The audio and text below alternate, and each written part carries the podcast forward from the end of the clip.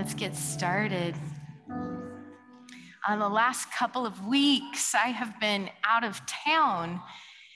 And Aaron um, spoke, he spoke um, two, a two part series called Blessed to be a Blessing about what it means to be blessed and what it means to bless others.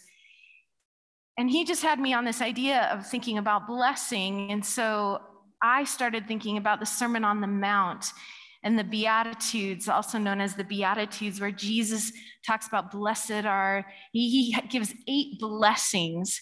So I've been thinking a lot about this, but I do want to make clarify one thing. Aaron used a great analogy about what a great gift giver he was, but it was kind of not. how all those years he would he needed to learn how to give gifts that would be a blessing. And I was like, hun, yes, there were a lot of bad gifts, but there were a lot of good gifts. So I just wanted to go on the record around here that he's a good gift giver. so, and I'm so thankful for him. But it was a good analogy for, for what he was trying to communicate. So listen to those podcasts if you haven't heard them yet. But um, I've been gone the last couple weeks because I've been at a couple of events, and a lot of you have asked me about those events and how they went. And God really used these events to just kind of, He's doing something in me deep in my gut.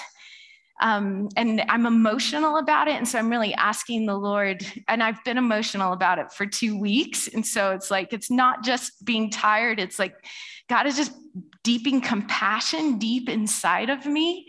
And, it, and it's part of my experience of going to these events. So for the last year, two years almost, we have been gathering in small groups.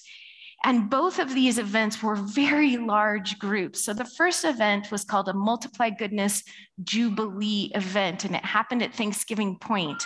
And it was over a thousand women, mostly LDS, but also Christian women, gathering together to worship and study scripture together. And, um, and I got to participate in it and I got to speak a bit at it. And being at that event with, I haven't been with a thousand people for a couple of year, years now. And um, because I spoke, a lot of people people approached me and talked with me. And I was quite overwhelmed by the need there. Even one of my daughter's high school friends was there with her mother. And I had been praying for that girl as she led a memorial for a former football player at my kid's school, Jordan High School down the street, who had been shot and killed. And these are the kind of people that were at this event my friends, my kids' friends, my friends from years ago, people I don't know coming up to me just in tears saying, I can't even talk to you, but thank you. That's all they said. They just said, I can't talk to you, but thank you. And so I was just in the midst of this crowd of people with so much need and pain. And it just, God's compassion for people overwhelmed me in that place. My friend came and she's an incredible writer, and she posted this to an online forum she's part of. She's part of Mormon Women for Ethical Government. That's where she posted this. She said, I came, I needed peace, even for a few moments. Like so many of you, of us, my heart is full of sorrow. There's been anger and bitterness in my heart for the past year and longer, sometimes fear and hopelessness, but now there is mostly just sorrow sorrow for disease, sorrow for violence, sorrow for division and polarization, sorrow for distrust and misunderstanding, sorrow for humanity. Oh, a lot of us are carrying that. If, if we're honest, right? A lot of us are carrying that these days. We need a breath. We need a breath from heaven to fill us and buoy us up Amen. through this time. Then I went to David's tent in England, and none of us have been traveling, right? The last couple years. And it was quite a feat for me to get there. I'm part of this organization there. Um, I support it, I'm on the board. So I made an effort and it took a lot to get there. And it took the effort of my family to send me as well. So I made it, I got there, and England handled COVID very differently than America did. And for a lot of people, there were over 5,500 people at this event. And for most of them, they hadn't been in a big group setting either. So it was like they were coming out of hibernation, right? Out of lockdown. They call it, I forget what they call it there, but they were coming out and they're coming to this event. And it was mostly the hung, I met a lot of hungry people again. Um, just lots of hungry people. A woman who um, was fighting agoraphobia, which is you feel um, afraid in enclosed spaces. And she asked me to pray for her because she wanted to go in the tent, but she was afraid to go in the tent. And so I prayed for her. And then I didn't see her till a couple days later. And I'll tell you what happened a little bit with that. But um, it was like all these people from all over England assembled in this spot and brought their hearts before the Lord in worship. It was so powerful, so amazing. There was, um, this was while um, everything was going on in Afghanistan, right? So one day we're, we're pouring out our tears before the Lord for what has happened in England. The next day we're praying and interceding for Afghanistan. Um, I was helping a friend, Eric Sandor. Some of you have met him. For three days in a row, he led people talking about a, a theology for suffering. And he was trying to encourage them in their suffering, encourage them in their sorrow, encourage them in their pain. And so um, his wife had died of cancer, leaving him with four school age children. His best friend died six months later of cancer. And here's this man encouraging and rallying these wounded people. We can make it. We can go. God is with us. In the middle of David's tent, this, this choir came to worship, to lead us in worship. And I'd heard about this choir. It was the choir who um, sang at Prince Harry and Meghan Markle's wedding. And I was like, oh, that choir is coming to David's tent? Well, this should be fun. This should be cool. Can't wait to see that. But frankly, I was just kind of expecting beautiful music and we would have a great time of worship. But I maybe this is my cynicism with the media and the royal family. I don't know, but I wasn't expecting much. this choir gets up and starts singing, and this woman comes into the middle of the, the stage and she's like, We're gonna grieve, folks. It's time to grieve. And she just starts leading us all in tears and mourning and grief. And she's like, sometimes you gotta groan, sometimes you gotta moan. Imagine, you know, 5,500 people crying and pouring out their heart before the Lord. And then she transitioned us into joy. And she said, Can you believe that God could hold joy and pain, that we can bring joy and pain to God at the same time? Do you believe that we can cry and we can sing? And, and this is a rip roaring choir, like a gospel choir. They are just going after it. And pretty soon we're singing that old song, Ancient of Days. And dance erupts in this place. And I'm like, how did we go from mourning to dancing? It's the power of Jesus, it's the power of God. I met the woman with agoraphobia. I said, I thought I heard you. I thought I saw you in the tent. I said, Was that you? And she said, Well, she said, This is what I figured out. She said, I can't come into the tent in the day when everybody's there, but I can go at night when it's emptier. And it's been amazing. And the smile on her face was from here to here.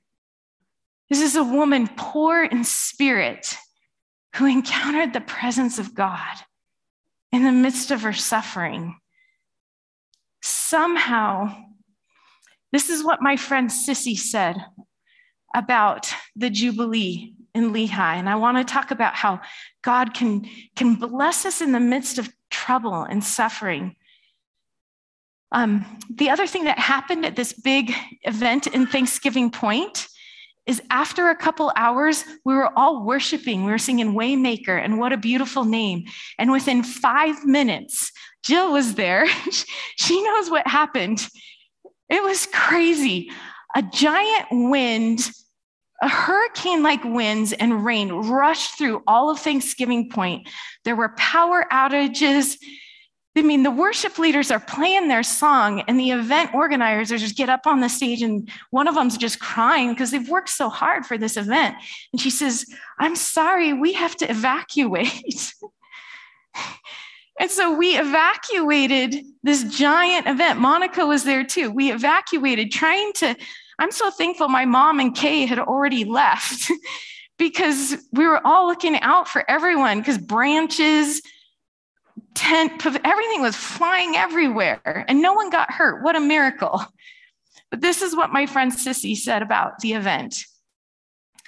She said, Despite the disappointment of our abrupt ending, I can't get that feeling of peace out of my mind. I'm making a long story short, but she encountered the peace of God there. She said, There is still sorrow upon sorrow, every day piled unbearably high.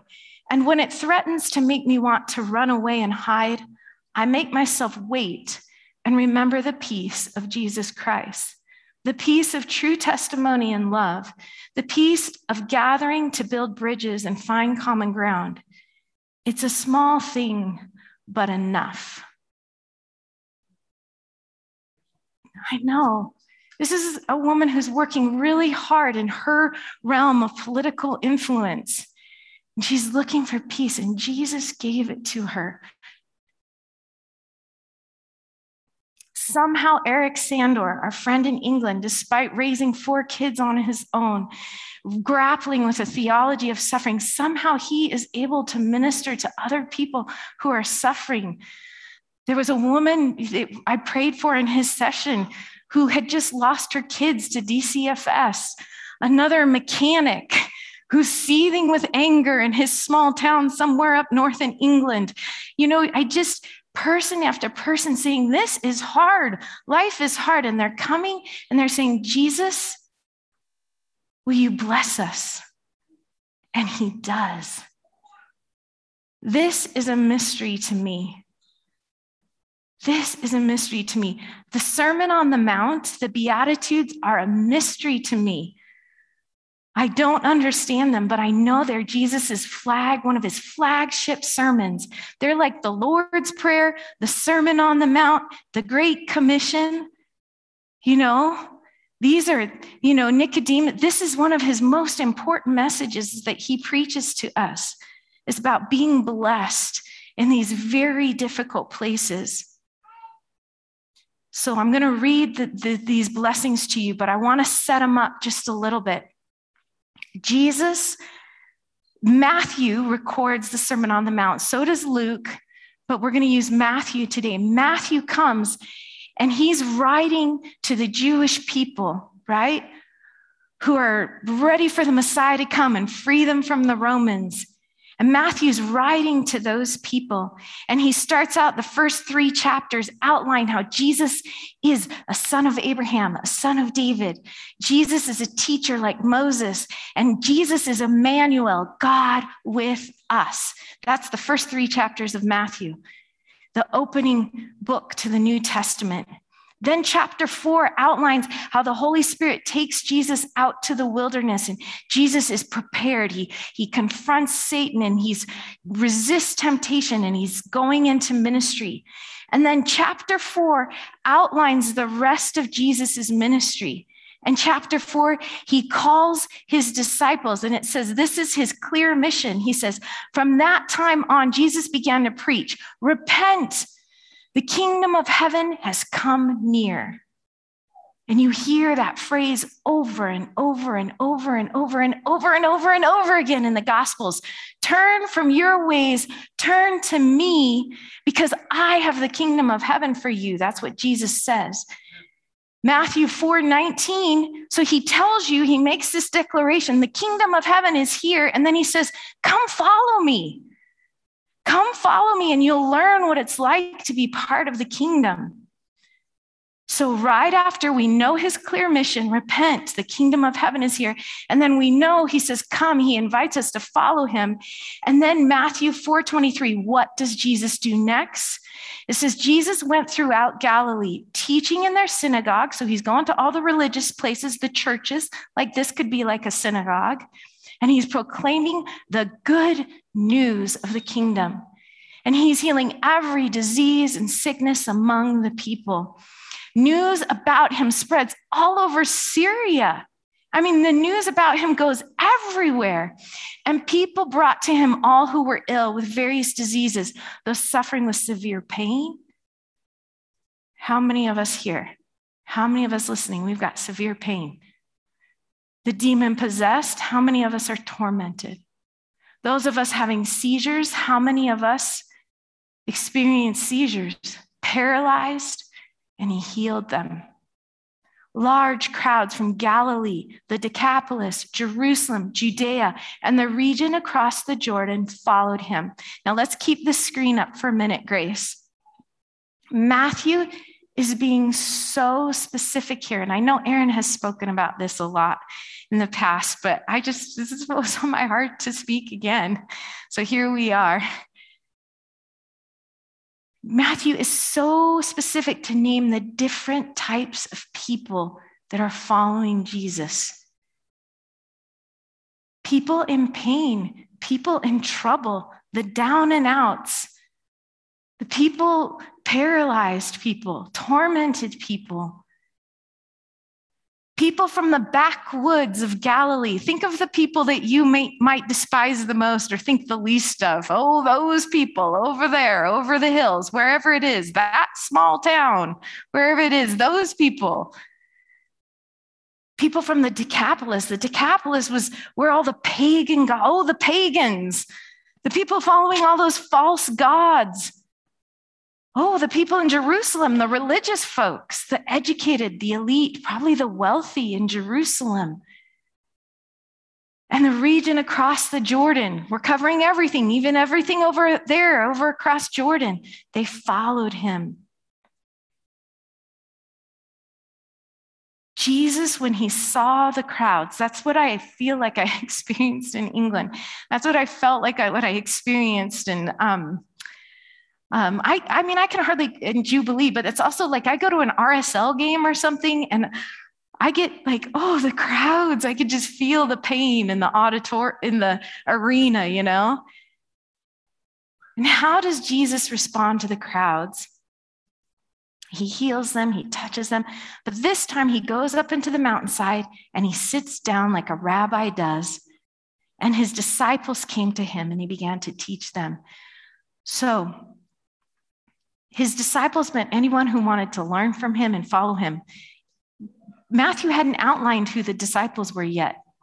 So those disciples could have been those people from Jerusalem, people from the Decapolis, people from over the other side of the Jordan, the paralyzed, the tormented. And he gathers them and he begins this message. Now, he starts it with the word blessed. There's lots of controversy about how to translate this word blessed.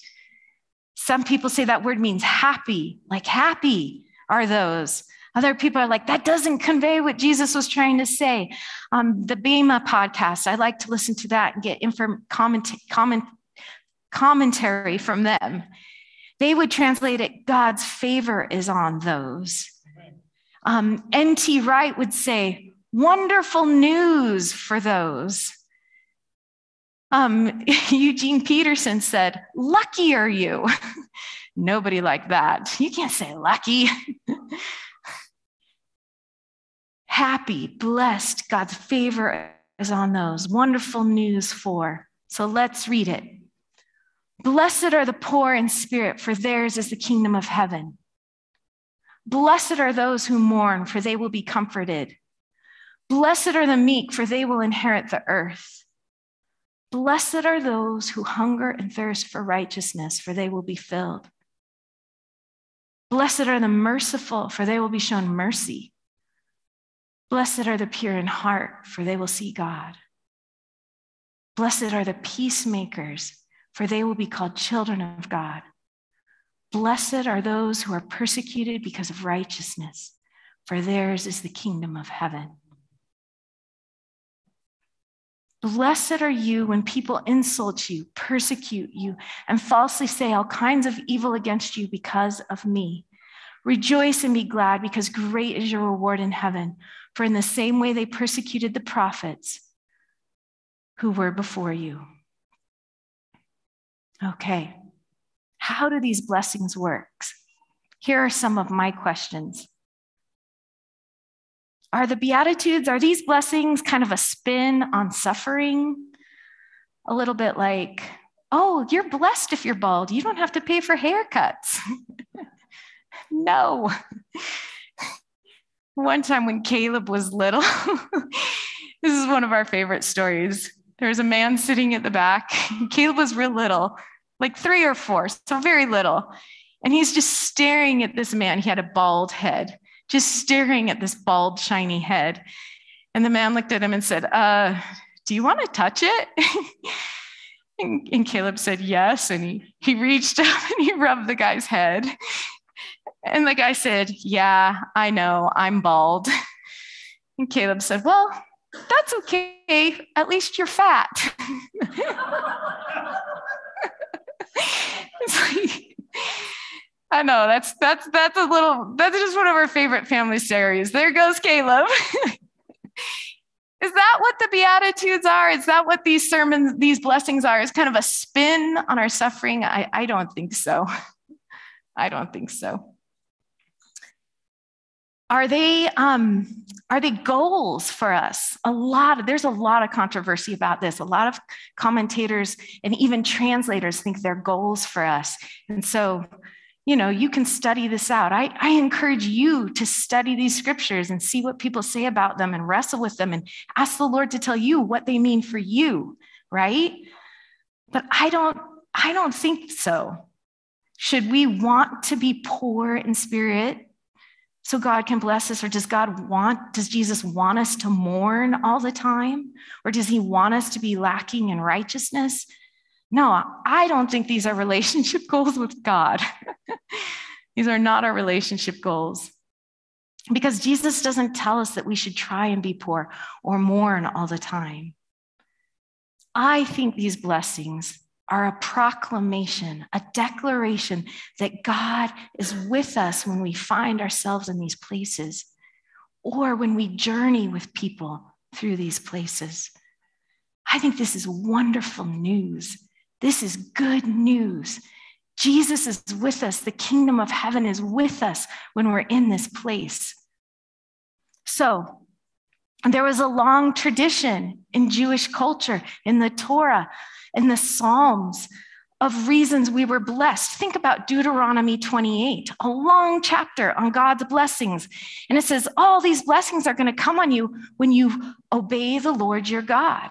Think of Psalm 1. It says, Blessed are the ones who walk and the who do not walk in the counsel of the wicked, but who delight themselves in the law of the Lord.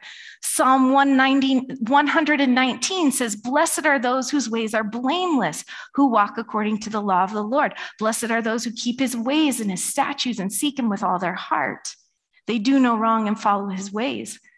So to the listeners, when they hear Jesus starting to talk about blessing the people who are blessed, they're thinking of all the people who obeyed God, God's laws and did what he told them to do and were doing the right things and sowing good seed. The good people. And, and they are blessed, right? We are blessed when we follow God's ways, and I encourage you to do so. But the Sermon on the Mount, these blessings, Jesus is, ma- is making a different statement. These are surprise blessings. Wait a minute. There are blessings for the rest of us? Jesus is making a statement that God's blessing is on the people that the world thinks, or maybe we think, are missing out, don't get it. There's something wrong with them. They're broken. He's making a statement to those crowds of broken people from all those places. This is an upside down reversal of what has been understood at the time. And with each blessing, there's a present and future tense with Jesus' words. Yours is the kingdom now, and hang in there. You will be comforted. You will be filled. You will inherit. So the kingdom of heaven is for you right now, but also hang in there because you will receive. You will. Don't give up. N.T. Wright says this is an announcement, not a philosophical analysis of the world. It's about something that is starting to happen, not necessarily about a general truth of life. It is gospel, it's good news, not good advice. I think it's also good advice, but it's good news. So let's look quickly at each one of these blessings. The first one, blessed are the poor in spirit. Good news for you if you're poor in spirit. Is he talking about the economically poor, the ones who are down and out with no money, no, no um, status? The Greeks had a word for the working poor and the truly poor. And Jesus uses the word for the truly poor. But it's not just the economically poor. It's also the spiritually poor. Lots of commentators like to use the word the spiritual zeros. I don't, I, have never heard that term before, but I kept seeing it over and over and over again. The people who have nothing spiritually. Sometimes, haven't we all come to church sometimes being like, I have nothing? I'm here today to worship, and me just being here is what God gets and what we get as a community. Sometimes we come as spiritually poor. Who is Jesus speaking to? He's speaking to both economically and spiritually poor. That unfavorable position we find ourselves in when we just feel like we have nothing. Jesus comes and he says, I'm coming to you first. Yours is the kingdom of heaven. Blessed are good news for those of you who mourn. And I think this is the one that makes me cry because I just have experienced so many people mourning lately. Jesus is coming to you and he's saying, I see you when you grieve the loss of those you love. And when you don't just deny the loss or fill your life with distractions to cover it up from the pain or the evil or the brokenness and the hurt around you, but when you lean into the pain and you acknowledge it, Jesus is there for you. What have we done this weekend with 9 11, right? All our flags, the flags in Sandy Centennial Parkway, we're mourning the loss of that time. And when we do that collectively, when we do that, we allow the Holy Spirit to come in and comfort us because we're, we're being honest. We're, we're, it's like we're being honest about where we're at. A couple of us, a few of us went yesterday um, from this church, and then a whole bunch of us from five churches went down to the Topaz internment camp during World War II. I didn't know this now, I don't think, because I was part of the organizing team, I don't know if our team knew it because nobody highlighted it. But the, the Topaz intern camp, internment camp was what happened during World War II when all the Japanese Americans were evacuated out of the West Coast and put in camps beyond the West Coast, and 120,000 people were displaced and put in camps, and one of them was in Topaz, Utah.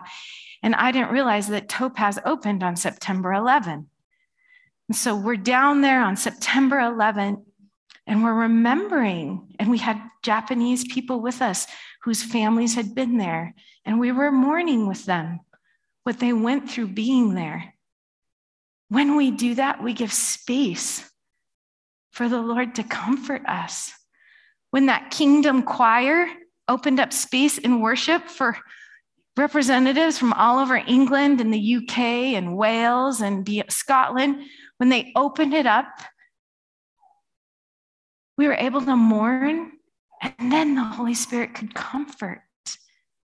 Jesus could comfort us. Good news for the meek. What is meekness? It's restrained power, bridled power. Sometimes we have power and we have self control and we are meek because we're controlling ourselves and we're, we're um, submitting our power.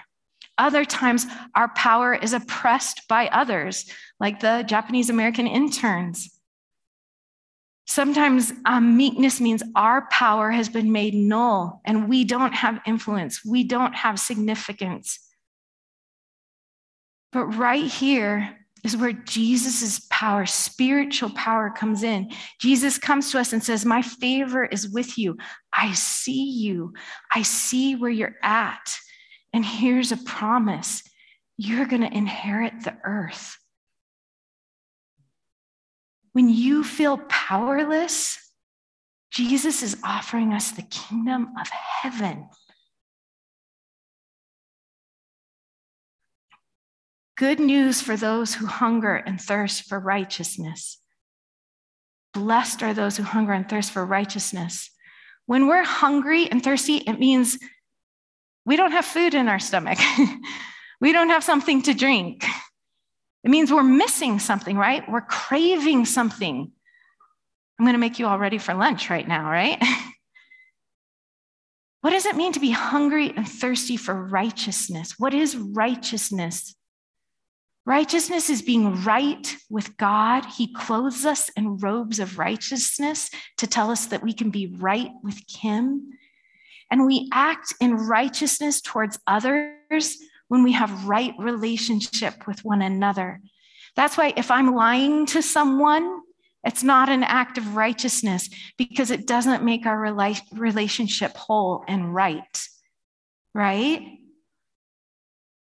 So people who th- hunger and thirst for righteousness are asking for things to be made right between God and us and us and others. It's like the first command, the greatest commandment love God and love others. When we love God and love others, there's righteousness, things are right.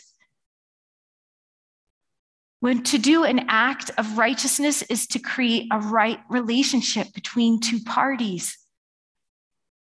To hunger and thirst for righteousness is to be upset because we crave to be made right for God or with others around me. I am hungering and thirsting for righteousness right now. I have relationships that aren't right. And I've been upset about it for a long time. How many of us have family members that we might be estranged from or relationships from way back that aren't right? I hunger and I thirst for righteousness. And my promise is that I'm going to be filled, that Jesus is going to fill it. I don't know how he's going to do it, guys. I don't have this figured out. That's it almost makes me nervous to even preach about it because I'm like, Lord, I don't know this, but I know these are Jesus's words. And so I know we need to we need to chew on them, meditate on them, wrestle with them. So I bring them to you as an offering today to say, let's let's wrestle with these blessings. Let's let's figure out this good news together. Amen. Um, two, two of the um, guests or two of the um, tour guides at Topaz had gr- grown up in Delta and their families were at the Museum of Topazes. And so they'd grown up in relationship with Japanese people who had been interred there. And they're now, I think, probably in their 60s, maybe 70s. Um, Crystal's family. Crystal has family who were born there, right? Or they lived there as small children. and there's this when you hear these um, these um, tour guides tell their stories, this passion wells up in them.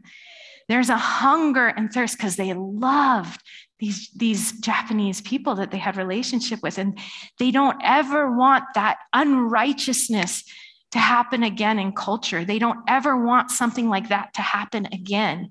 And so they're passionate, they have a hunger and thirst for righteousness. And I just wanted to be like, you're going to be filled. The kingdom of heaven is for you. You're going to be filled. And you could see that they were blessed. They loved telling us the stories because they, it was like they were spreading the kingdom of heaven. okay. now here's a transition. The first blessings are for those who are experiencing brokenness. And I, and I, and I don't think it's this cut and dry, but the second set of blessings are for those of us who dare to try and minister to those who are broken. Because that's just as hard, isn't it? Maybe harder, I don't know. I don't want to put a I don't want to put any quality, I don't want to qualify anybody's pain. Because it's all painful, right? but now it transitions to those who are trying to show mercy. Blessed are the merciful. There's good news for you when you try to be merciful. To be merciful is to be compassionate and to show forgiveness towards someone with whom, with, to people you could actually potentially harm or punish, even because they've done wrong, maybe. Being merciful is not easy.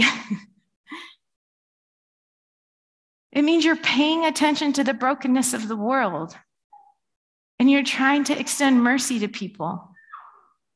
When's the last time you extended mercy to someone? Think about it. When is the last time I've extended mercy to someone? How easy was it? I'm guessing it was not easy. this is your promise when you extend mercy. You will be shown mercy. Blessed are you, blessed are the merciful, and you will be shown mercy. Blessed are the pure in heart I still, I'm wrestling with this one. I'd love more insight. I studied it quite a bit and I'm still learning. But this is my understanding today. Maybe it'll change tomorrow. you don't care about impressing others. You're without guile. You're not cunning or plotting. This is hard work. Having pure motives Oh my goodness, it is hard work. And it's work that God would have us do. It's getting before God and others to get our mind and our heart right, to getting our interior motives right. It's not easy. it's not popular. It's often a solitary work, right? Where we spend time with the Lord and we say, Search me, try me, know my thoughts, know my heart. But blessed are the pure in heart, they will see God.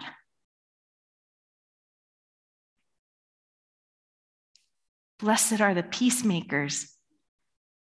Nobody likes the peacemakers because they're trying to get two sides to come together, right?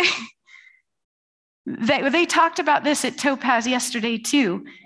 Some of the Japanese Americans wanted to fight, and some didn't want to fight. And if you didn't fight, then you were a traitor. And if you didn't, if you did fight, you were causing too much trouble. And, and the peacemakers would come in and be like, wait, wait, we got to figure this out. That's miserable work because both sides are mad at you. The other day, we were at a football, Caleb's football game, Friday Night Lights, so much fun. And right, they, all the homecoming festivities, and just three rows down from us, four rows down from us, all of a sudden a fight breaks out. And I'm like, what is happening?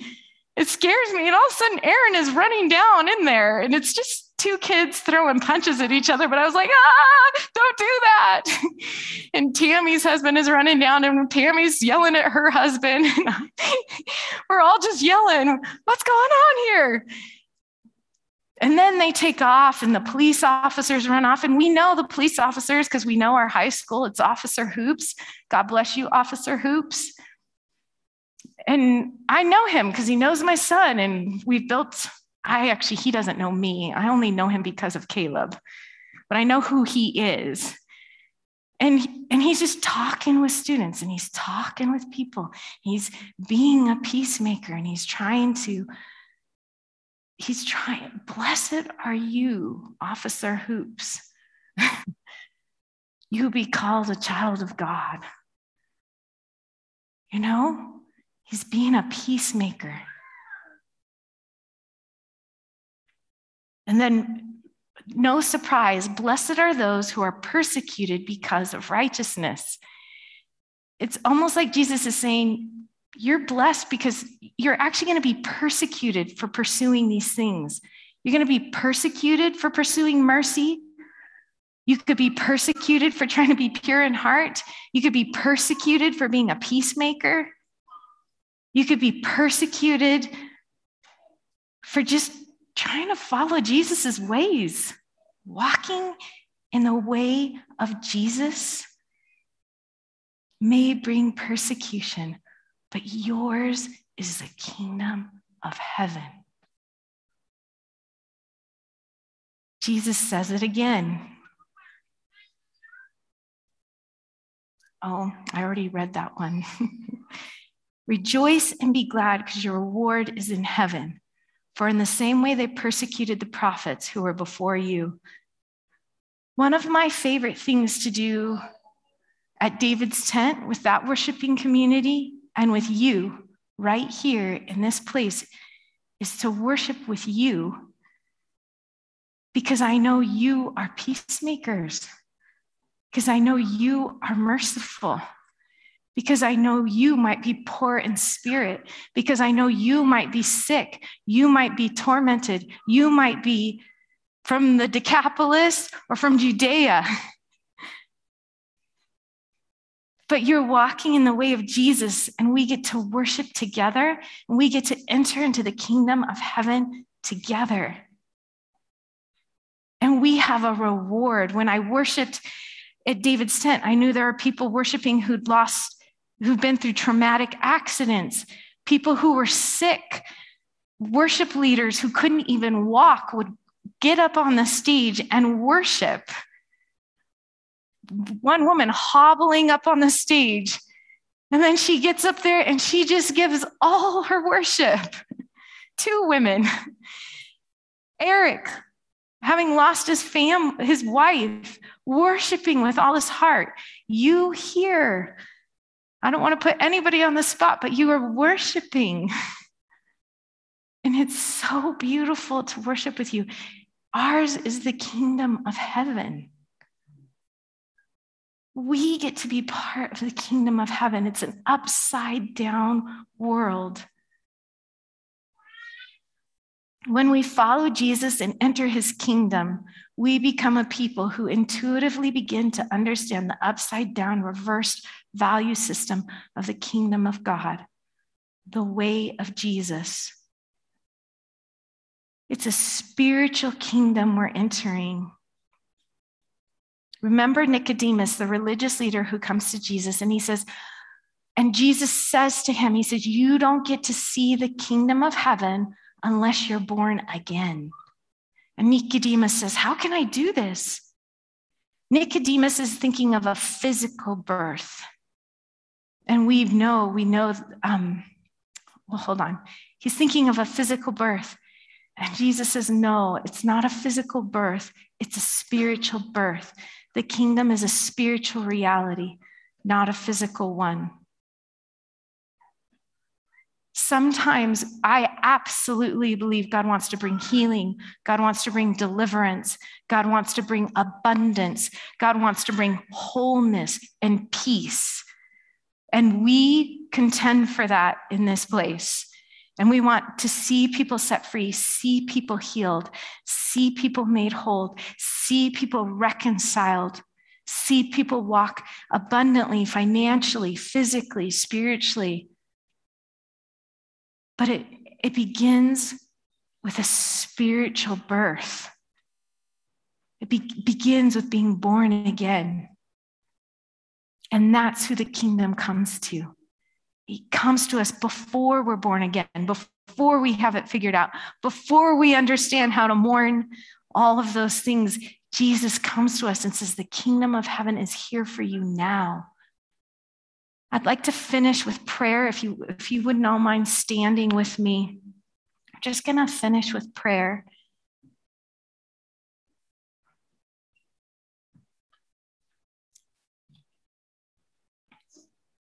So, Lord, we just come to you, Jesus. We thank you for the good news. We thank you for the hope that if we are poor in spirit, you are with us. You will bless us. Ours is the kingdom of heaven. Thank you, Lord, for those who mourn in this place. Thank you that when we mourn, there's good news for us. We will be comforted. Thank you, Lord, for your comfort. Lord, for those who are meek and feel powerless, thank you that we have a kingdom that doesn't fade, that we have a kingdom that is a kingdom of heaven, and that your kingdom is for us. That you have spiritual power for us. Thank you, Lord, that you are with us, that you see the meek, those who feel powerless. Thank you that the kingdom of heaven is for us. Thank you, Lord, for those of us who hunger and thirst for righteousness. All of us here who are wrestling with how can things be made right? Things are so wrong right now, God. We are hungry and thirsty for righteousness. Thank you, Lord, that you promise that as we hunger and thirst for you, we will be filled. We hold on to that promise and we thank you that your kingdom is ours. Lord, I bless the peacemakers. Blessed are the peacemakers. Bring blessing to the peacemakers.